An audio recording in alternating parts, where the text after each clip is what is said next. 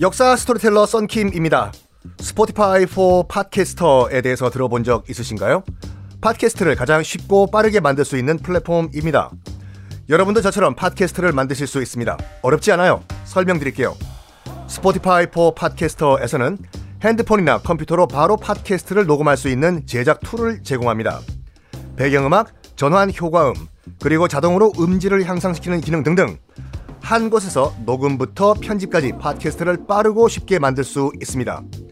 이렇게 만든 여러분의 팟캐스트는 Spotify for Podcasters를 통해서 애플 팟캐스트, 구글 팟캐스트 등 여러 다른 플랫폼에도 한 번에 배포하고 한 곳에서 관리할 수가 있습니다. 여러분이 팟캐스트를 만들기 위해 필요한 모든 것들을 한 곳에서 모두 무료로 제공합니다. Spotify for Podcasters 앱을 다운로드 받고 지금 바로 시작해보세요. 네, 여러분 안녕하십니까? 역사 스토리텔러 썬킴 인사 드리겠습니다. 지금 유학자들이 지금 들고 일어났잖아요. 지금 넌 나 어, 네가 무슨 이 나라의 왕이야?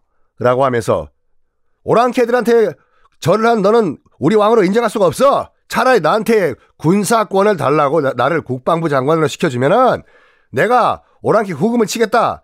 라는 미친 삐입이 등장을 했다는 것은 인조에게는 일단 또다시 도망가냐 이게 이 차원이 아니라 멘붕이에요. 어 반정의 구테타를 일으킨 명분이 뭐였습니까?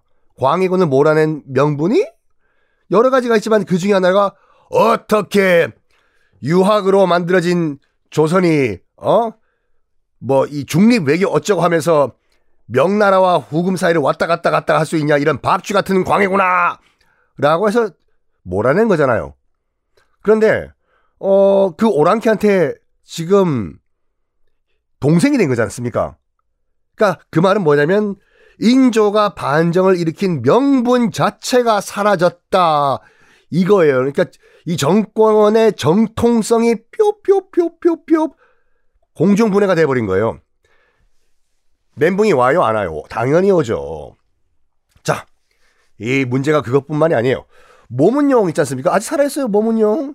그 가, 가도라는 평안도 앞바다에서 지금 살고 있는 모문용.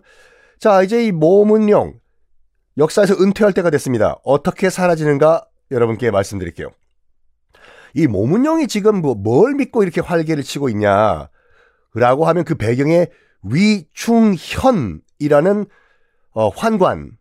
그러니까 그 어, 남자고시를 못하는 환관이 있었는데 위충현이요. 명나라 환관이 중국 역사상 여러 최악의 환관 중에서도 가장 최악의 환관이었습니다. 어떻게 보면 명나라가 망한 배경 넘버원이 위충현이다라고 해도 될 정도인데 어렸을 때부터 그렇게 권력욕이 대단했어요. 자, 여러분, 환관은 뭐냐? 그 중국 여러 왕조가 황실이요. 대부분 다 외척 때문에 망한 케이스가 많아요. 외가댁, 외가 식구들이요. 황제의 뭐 엄마 쪽 라인, 외삼촌, 외숙모, 뭐외 뭐뭐뭐뭐뭐뭐뭐. 그래가지고 외가댁의 파워를 느낀 황제가 이 외가댁 삼촌들, 외삼촌, 외숙모를 견제하기 위한 다른 뭐가 없을까라고 생각하다가 환관을 주목을 한 거예요. 환관이 왜 그럼 궁에 들어왔냐?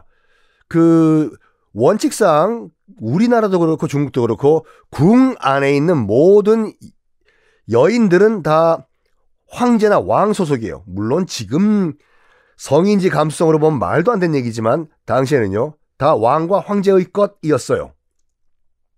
그러니까 황제와 왕 이외의 다른 남자들이 궁에 들어와 있는 여인들을 이성으로 보면 안 돼요. 그런데 궁 안에는 남자가 해야 할 수, 남자만이 할 수 있는 일도 있겠죠. 무거운 무슨 뭐 짐 든다든지 아니면 뭐 공사 같은 거, 뭐 기와장 올리고 이런 것들. 그래서 남자는 필요한데 남자 아닌 남자 같은 남자 같은 너. 그러니까 그 거세를 당한 남자 구실을 못하는 어 전직 남자들을 데려온 거예요. 그게 이제 환관의 시작이거든요. 그러니까 환관이 되는 그 방법은 두 가지가 있습니다. 어렸을 때 어렸을 때 사고로 남자가 사라진 기- 케이스. 우리나라도 대표적인 게 그거거든요. 아이들이 그 길바닥에서 이제 응아를 했을 때 똥개라고 하죠. 왜 똥개일까? 진짜로 똥을 먹어서 똥개예요. 색깔이 누래가지고 똥개가 아니라. 그래서 아이들이 길거리에서 응가를 하고 있을 때 뒤에서 개들이 달려와가지고 응가만 먹어야 되는데 실수로 아, 아이들의 그것까지 먹어버리면은 얘는 지금 뭐 장가는 못 가고 일반 사회에서 그래서 부모님들이 야 너 그렇게 될 바엔 그냥 평생 장가는 못 가도 좀 화려하게 살아라 라고 하면서 궁에 환관으로 보낸 거예요. 우리나라도 그렇고 중국도 그렇고 그리고 환관이 되면 바로 내가 옆에 왕과 화- 황제가 있잖아요. 최측근이에요. 그래가지고 권력 때문에 스스로 남성을 잘라버리는 사람도 있었습니다. 위충현이 그런 인물이었어요. 권력 때문에 일부러 자기의 남성을 아 싹둑 잘랐습니다. 이 위충현 어느 정도 권력욕이 있었냐면요. 중국 곳곳에 자기 동상을 세워요. 아 진짜로 북한에 있는 김일성 동상 같이 중국 곳곳에 자기 동상을 세웁니다. 자기가 살아있는 신이죠. 그리고 사당을 만드는데 이게 웃기는 거예요. 사당은 그 죽은 사람 위패를 모시는 곳이 사당이잖아요. 위충현 살아있잖아, 지금요. 이거를 생사당이라고 하거든요. 살아있는 사람의 장수를 기원하기 위해서 사람들 동원해서 기도하게 만들고 하는 생사당을 만듭니다. 위충현.